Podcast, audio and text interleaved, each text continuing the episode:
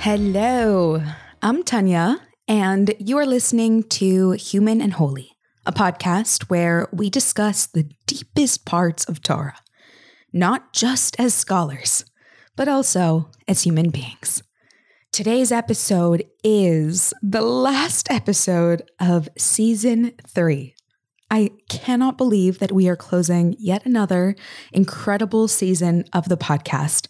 This season has brought us so many incredible guests, a series on prayer, the launch of the Human and Holy Resource Center and the Tefillah Collection, and hours of Torah and Chassidus shared in a digital farbrengen that I hope has carried you every week.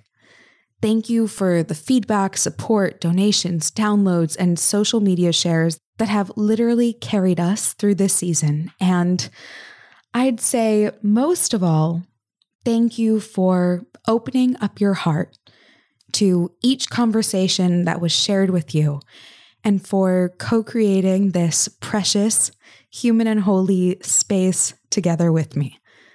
Season 4 of the podcast launches on the Sunday before Yud Tes Kislev, which falls out on November 26th. During the 6 weeks that we will be on a season break, we will still be in your podcast feed every Sunday morning. We are doing something special during this season break, and that is re-airing 6 of our most popular episodes from the very first season of the podcast. I am so excited about this. If you haven't heard these beloved episodes yet, then you are in for such a treat. And if you've been here for a while, prepare to be re-inspired by some of our most downloaded and shared episodes from the first season of the podcast. Wherever you listen to podcasts, make sure that you are following Human and Holy. Hit the follow button right now so you don't miss a single episode, and especially so you don't miss out on Season 4 launching right on time for us to celebrate Yud Tes Kislev. Thank you again for the most magical season.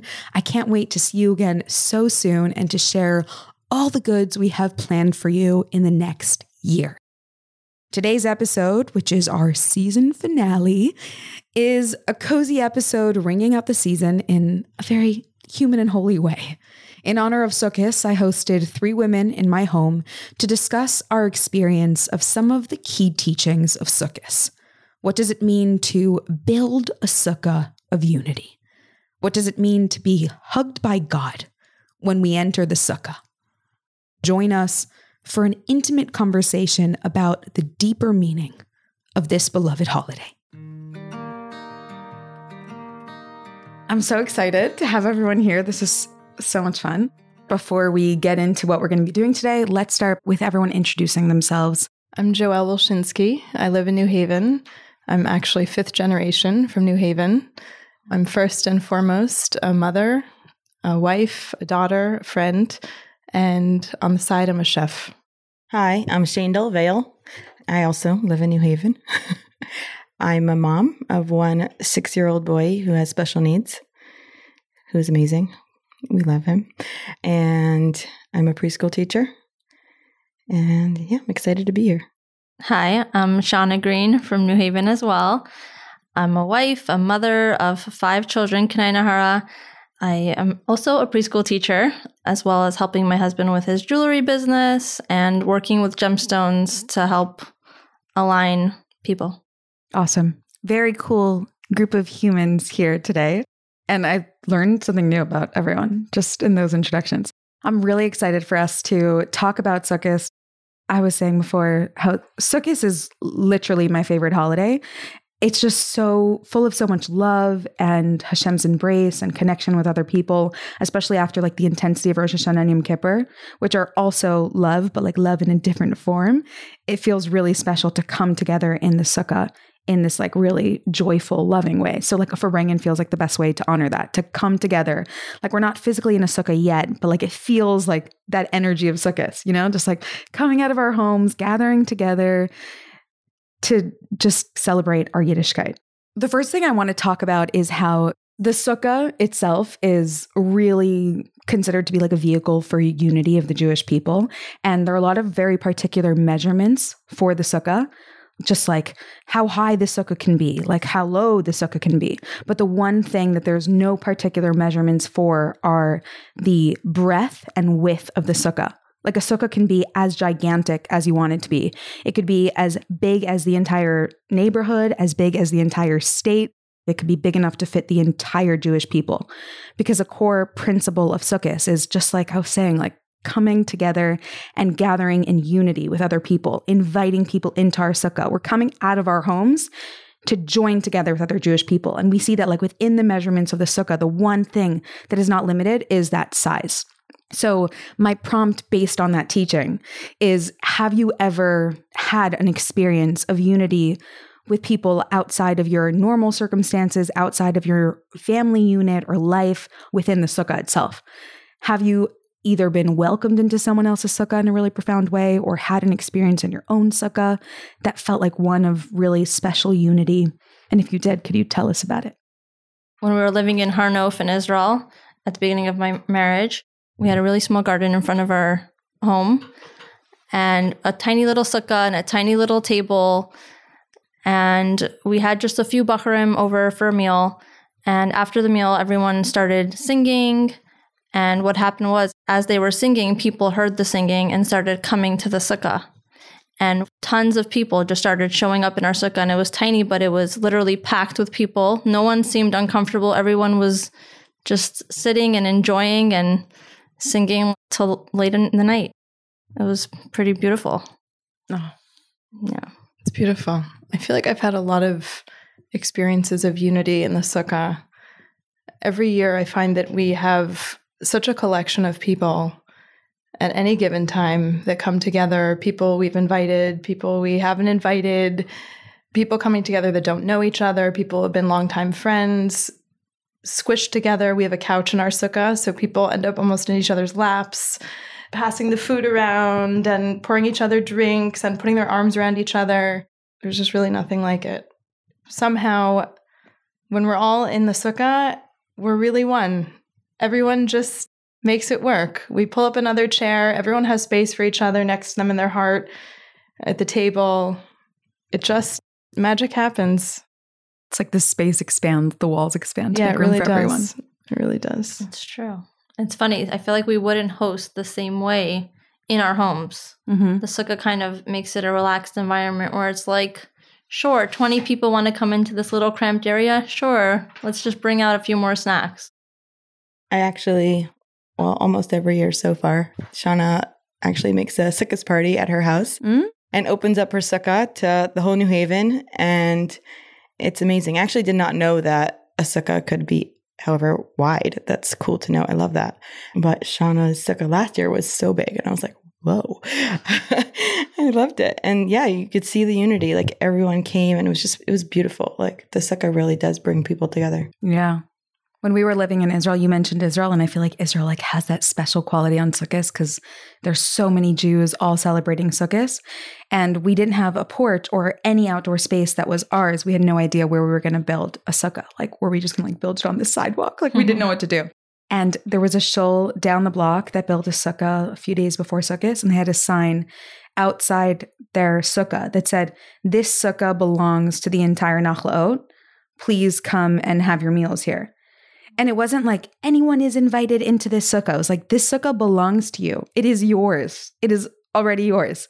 And we actually did eat all of our meals there. We would bring the food, bring things there. And there were other local Jews who also did it. And everyone was like having their little meals in the sukkah that a real person built and paid for and just made it the Jewish people's sukkah. I don't know who built it. I mean, I know the shul that it belonged to, but it was such a special experience of like coming into this sukkah that belonged to God, belonged to all of us. It's very special.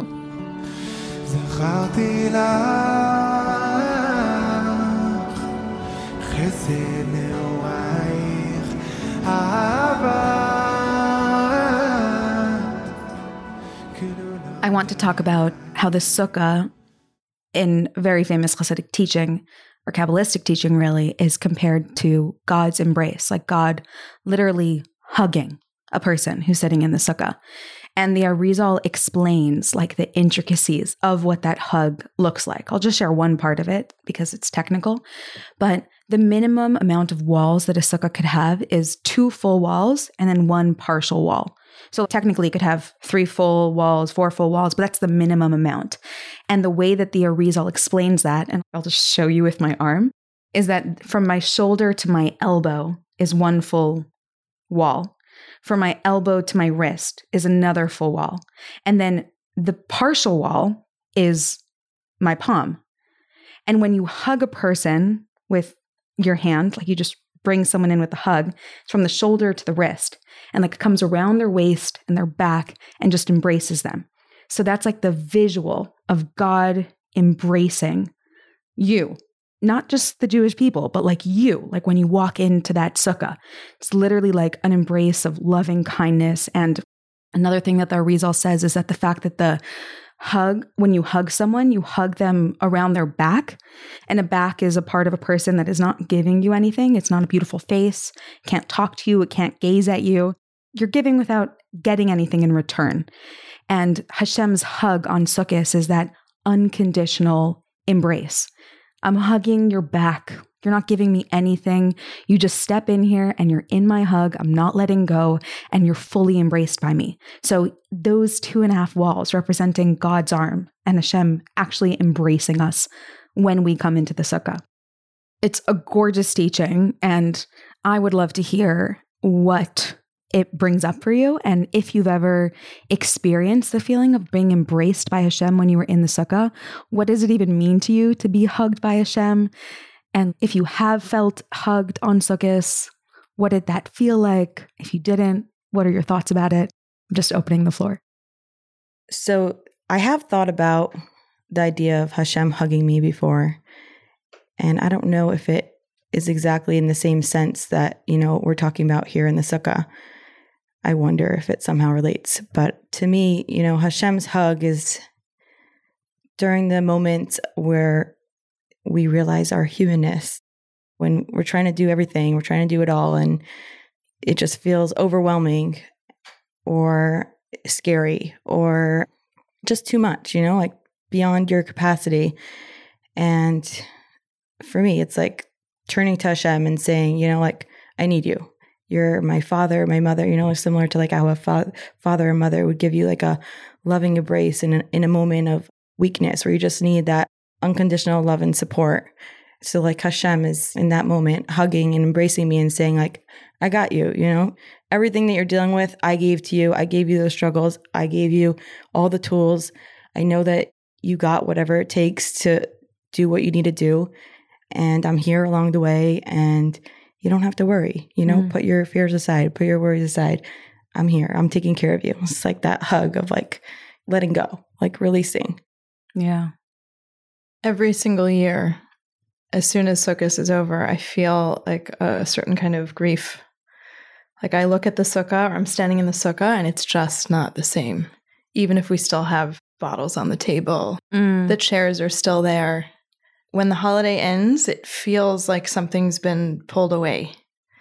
And even if we don't feel it at every moment during the holiday, there are always moments or many moments where I do feel Hashem's hug, where I do feel so grateful to have these mitzvos, to have a life of meaning and purpose, and to have people to share it with, in a place to share it, and to have such a rich life.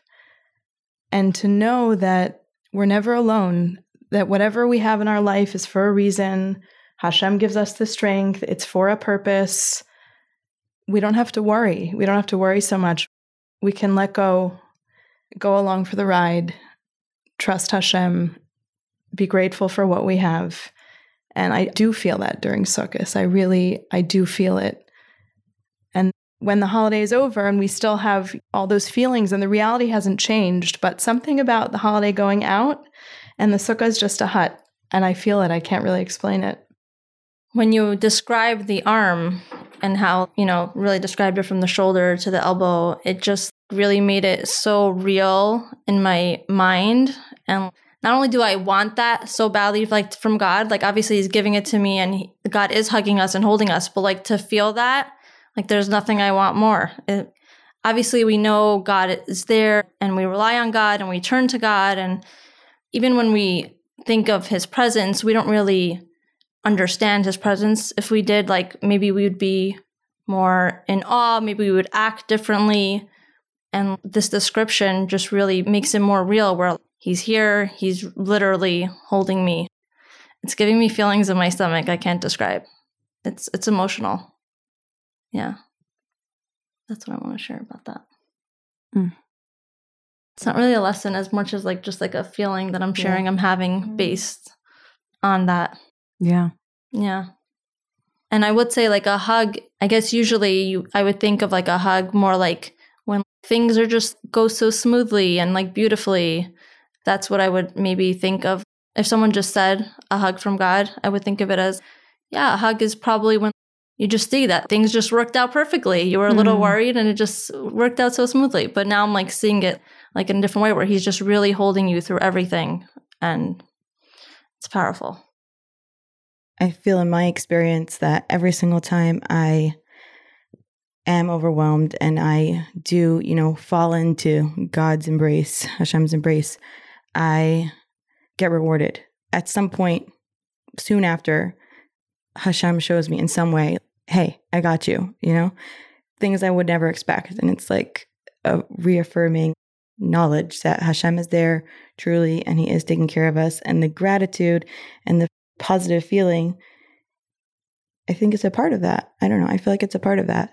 It's like the reward for allowing him to embrace you, and he does take care of you, and he does give you all the things that you need. Right. It's like receiving the amount that you're able to like open up for. Like, how big is your keli, you know? I feel like the more you trust in God and the more you give over the power, so to speak. I mean, obviously the power is already in God's hands, but to you, as much as you give the power to him, you allow him into your life. You allow him to then be able to give to you in that capacity and take care of you. I think the more we allow ourselves to trust Hashem, the more he's able to prove himself to be trustworthy. Mm. I like that. Something that I was thinking, Shauna, also when you were describing how Hashem's hug on Sukkos makes you feel, is that in order to experience Hashem's embrace, Hashem is hugging anyone who wants to walk into the Sukkah.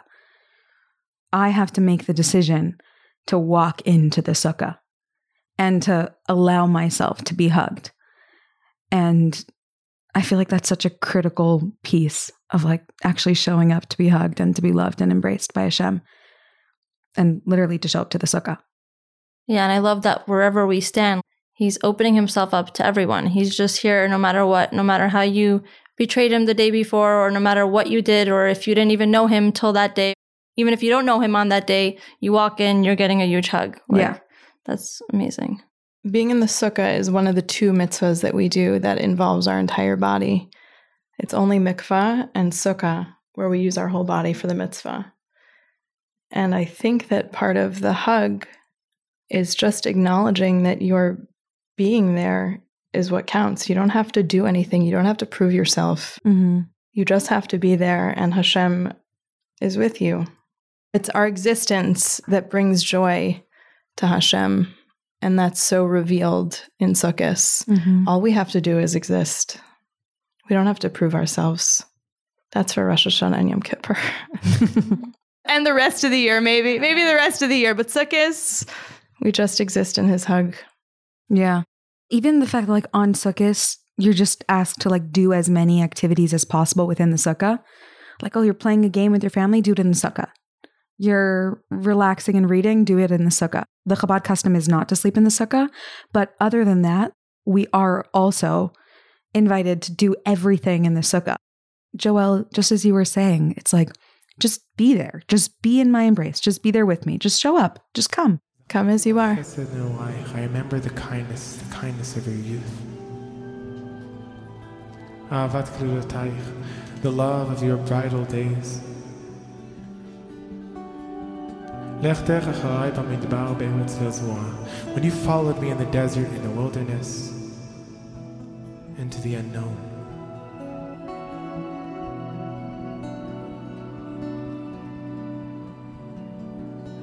We followed.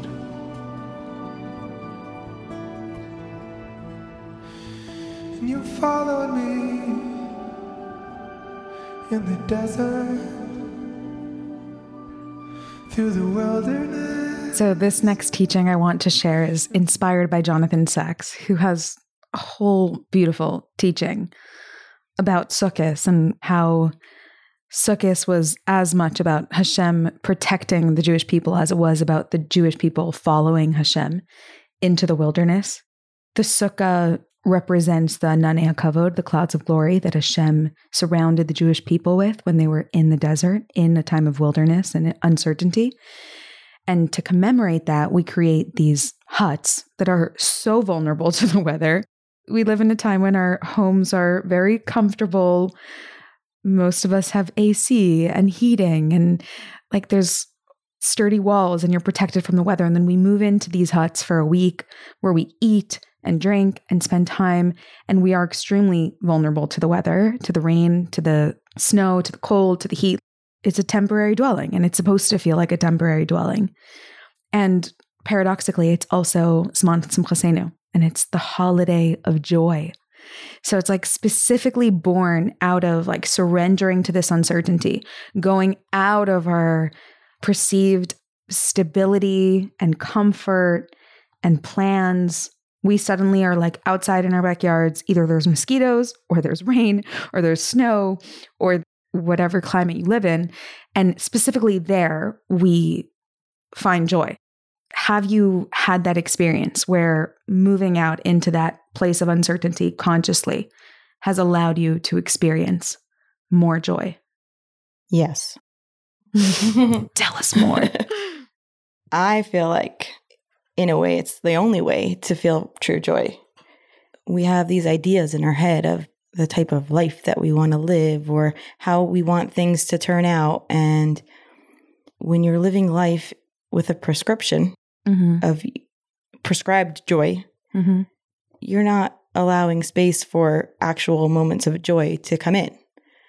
But when you let go and allow yourself to just be in the chaos of life, it's obviously not chaos, it's Hashem, but to you, you know, you don't understand everything.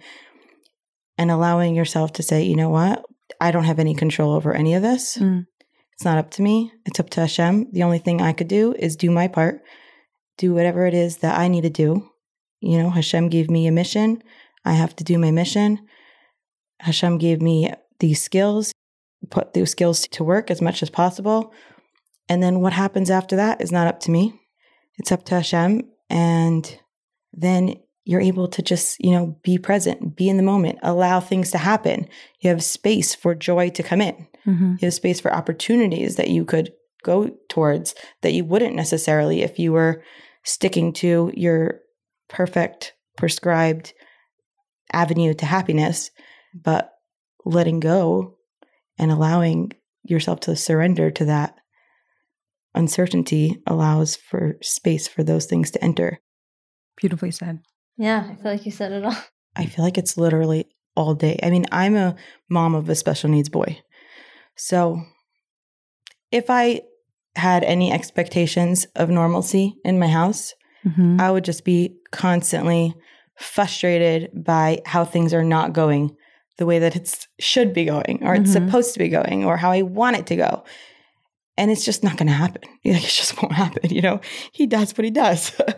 And honestly, like, it's beautiful. It's amazing. He brings us so much joy. And the only way that we are able to experience that joy that he gives us is by allowing him to just be, just trusting that, you know, he's doing what he's supposed to be doing.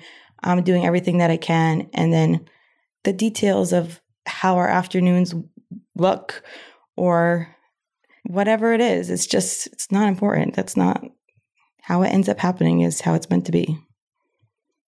So true. It's beautiful.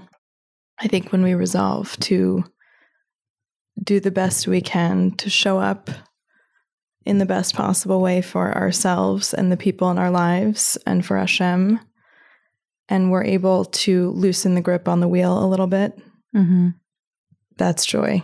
Just keep trying, keep doing our best. That's all that's expected of us. And we can't control the outcome. We can only do our part and trust that Hashem has this and appreciate the nuggets of joy along the way. Appreciate the beautiful moments where we see things coming together and enjoy the ride. Sometimes I wonder how people without faith find joy and are mentally sane, because when everything's seemingly not going right and there's stress, all I can do is turn to God and know that He's in control and He's doing exactly what He's supposed to be doing. There's something for me to learn here. This is exactly what's supposed to be happening. And I can let go then and lean into joy. And without that, I don't know what I would do. You don't have to carry the weight of the world on your shoulders. Exactly. Like, I do my best and God does the rest, like, literally. We can't do it alone. Yeah. And like trying to control the outcome is just impossible.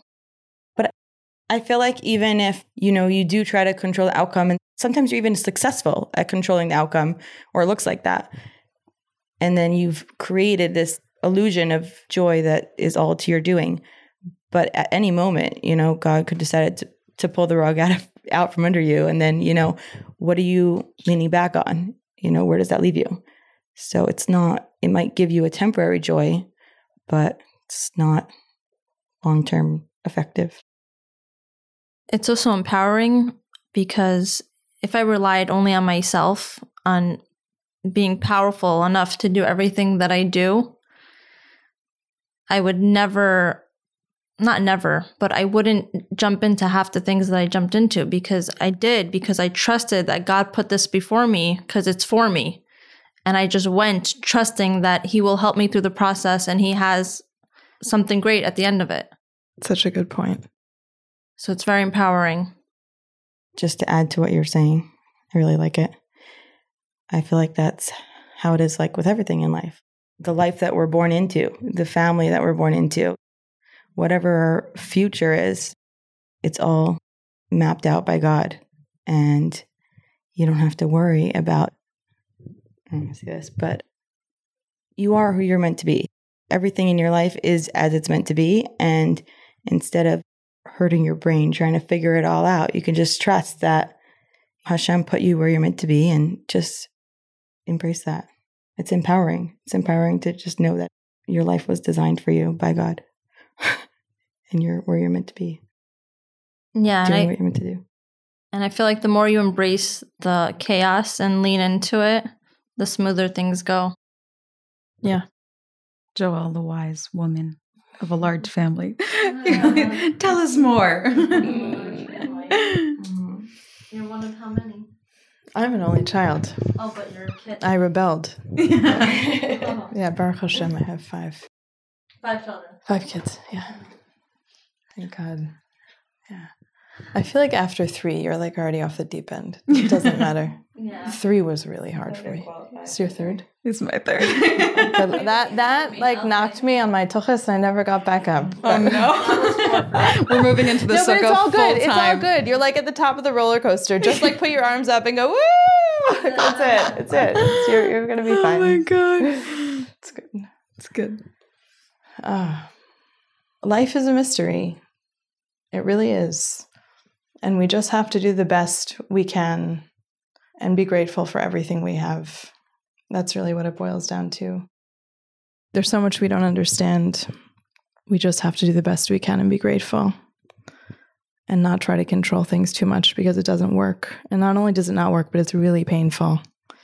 It's really painful to be controlling and try to control how our lives turn out, and even worse, how other people in our lives act and turn out and which direction they go in. You know, as mothers, we're like gardeners.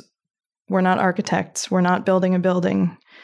We have to cultivate the environment. We can't determine the weather. We don't know the richness of the soil. There are so many factors that we're not able to control, but we see what's going on around us, and this needs a little extra water, and this needs a little shade, and we do the best we can to cultivate an environment of love that allows things to flourish for our children. We can't control who they're going to be. We can't control how they're going to act. We just have to do the best we can to make it a healthy environment for them to flourish. Totally takes me back, Chandel, to what you were saying about your son, that when you allowed yourself to understand that, like, you couldn't control how the afternoon was going to look or how your son was going to act, that's when you could find joy in the act of raising him.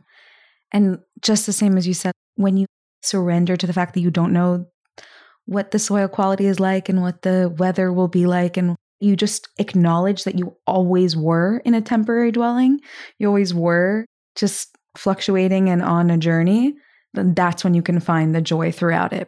Because like, if you thought this was supposed to be like an air-conditioned ride in a luxury cabin, and then suddenly you're like, no, actually, like, there's bad weather and like animals I didn't expect and like so many challenges. But like, if you're able to pivot to like, no, it's supposed to be like this. There are mosquitoes in life and there are all of these different things. But like, if I can acknowledge that that's where I'm supposed to be, then that's when I'm going to be able to experience joy along that ride, even if it's bumpy. Yeah. Also during COVID, during the quarantine, and when everybody was posting these homeschool schedules and all these ideas and things to do, you know, I was making schedules for every day, and every day they were not working. And I was getting so frustrated. Mm-hmm. And I felt like such a failure because every day we were making a schedule and every day we weren't following it, and it was chaos. And then I realized the schedule itself is setting me up for failure. Mm-hmm. I need to get rid of the schedule and just roll with things and take the temperature in my house, see what's going on, roll with things a little bit. And I actually have some of the best memories of my life with my kids during that time, when I let go of expectations completely, because the expectations were other people's expectations of what a successful day during COVID was not working for us. And it was causing a lot of self-judgment and frustration. I was frustrated at my kids. Why can't you follow this schedule? And frustrated with myself. Why can't I enforce this schedule? Mm. But once I totally let go of that, we were actually able to have a really good time and have some really meaningful connection and do things our own way. Yeah, that's where the joy is. And you were saying about your children, you know, like having ideas of like what you need to do for them. It's very hard to know what it is that your children need all the time. The only thing we could do is give a little here, give a little there, wherever we see that we need, where it's needed. And then the best part is just sitting back and watching them grow. You know, you get to watch them. They're a flower. They're going to grow, do their own thing, you know. They're not only you and your work. They're their own person, and you get to enjoy it. That's where the joy is. You're not trying to control the outcome. You're just watching the child be what it is. Nice. Absolutely. And you can't turn a rose into a sunflower. If you have a rose, you want it to be the best possible rose it can be.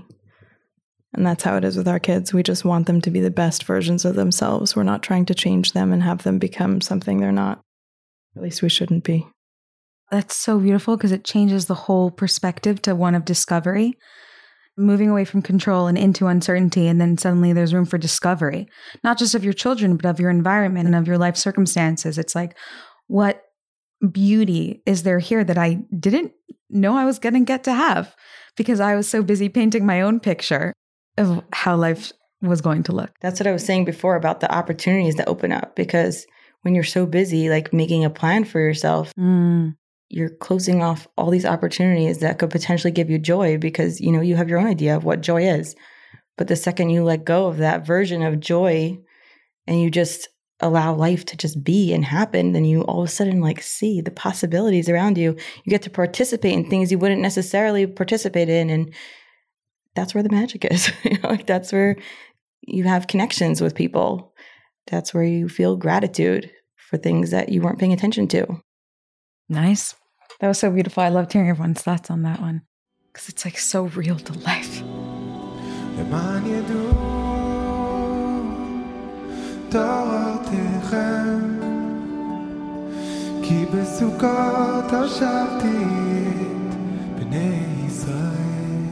Let's end off with this, which is, what is something that you do or that your family does on Sukkos to try to make it a meaningful experience?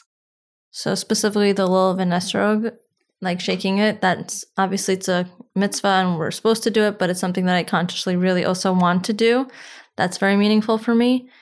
And also just inviting everyone to my sukkah, having the party. It's like so important to, well, specifically really my husband, even if we're away for like most of Sukkos, but we're home for like Chol Moed, he will build the sukkah just for that. And not one little sukkah so he could eat his meals. He builds it big enough to host his party.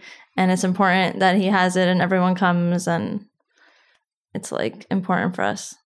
I love that. Every year we get the whole family involved in building the sukkah. My kids, from the time they can start climbing up a ladder, we basically let them. And we give them tools and everybody gets involved. We bring a speaker outside and we blast music. And my kids get involved in the menu. We talk about what we're going to cook, and they help me cook. And they help my husband build the sukkah, and we do everything together. And the kids get really excited about it. So that's what's special for us when we prepare. I love that. Building the sukkah together. Yeah, it's such a beautiful sight. It's like, it's just such nachas to watch. And to see they're like the excitement that they have and working together, you know, like they're helping each other out, like, careful, that's dangerous. Yeah. Let me help you. I'm going to hold that. That's really precious. It's wonderful. Yeah. It's definitely a childhood memory for me that sticks out, is helping my father build the sukkah. Absolutely. Like the best time. We've only made a couple sukkahs so far. We've in the past gone to family mostly. So I feel like this is like a new era for us where we're starting to like make sukkahs for our own. Mm-hmm. And I'm just gathering inspiration here for ways that I could make it meaningful.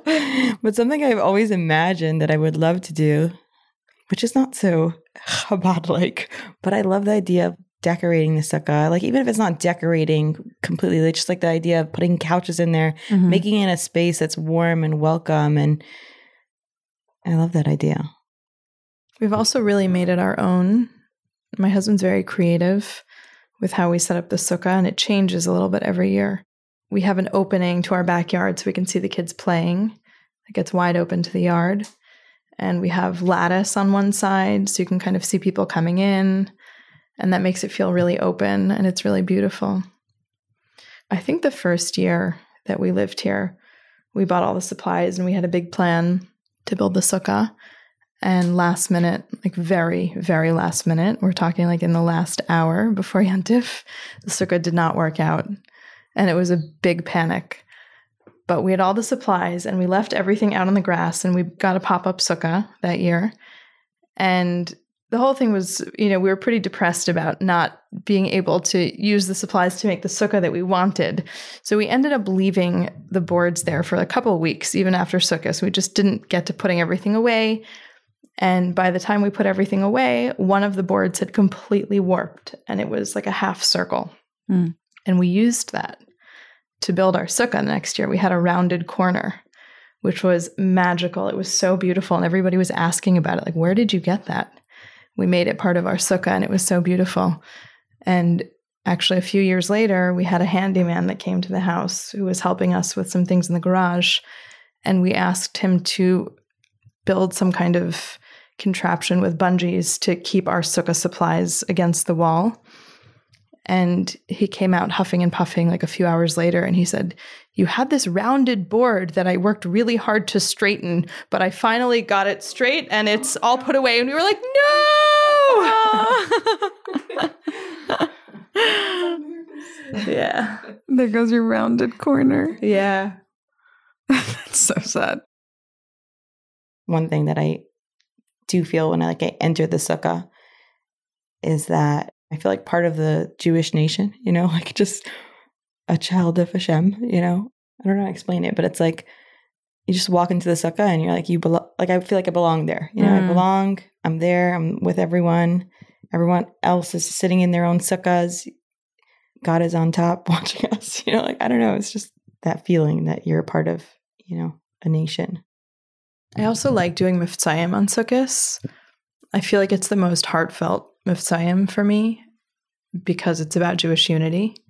You know, like the Lulav and Esrog. He's like, this is Jewish unity. That's what this is about.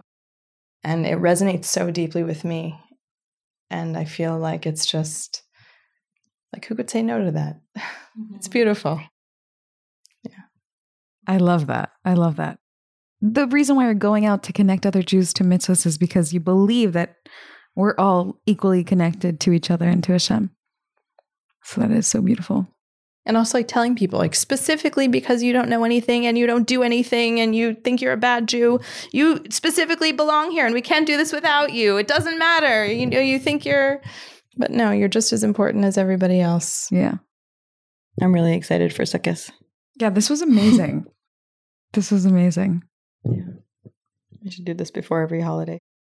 Thank you all for bringing the joy, the unity, the reflections on Sukkot. I really enjoyed that. Like, I feel so uplifted, so excited for Sukkot coming up. Can't come soon enough. And I'm like, I just want to live in the Sukkah all year long, you know?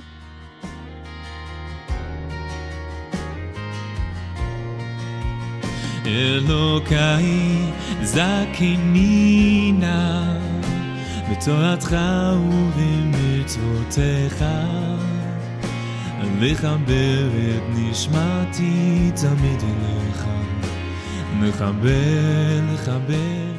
Thank you so much for listening to today's episode. I hope you enjoyed it. And if you did, take a quick second to leave a rating or a review. It means a lot to us. It helps other people find the podcast. Thank you so much for listening, and thanks for supporting our show. This episode was the last of season 3. Over the next 6 weeks, we will be re-airing some of our most popular episodes from the first season of the podcast. We will be back for season 4 on Sunday, November 26th, right on time to celebrate Yud Tes Kislev. If you haven't yet, make sure to hit the follow button so you don't miss a single episode of the podcast or the launch of season 4. Thanks for being a part of our Human and Holy community, and I look forward to speaking with you so soon.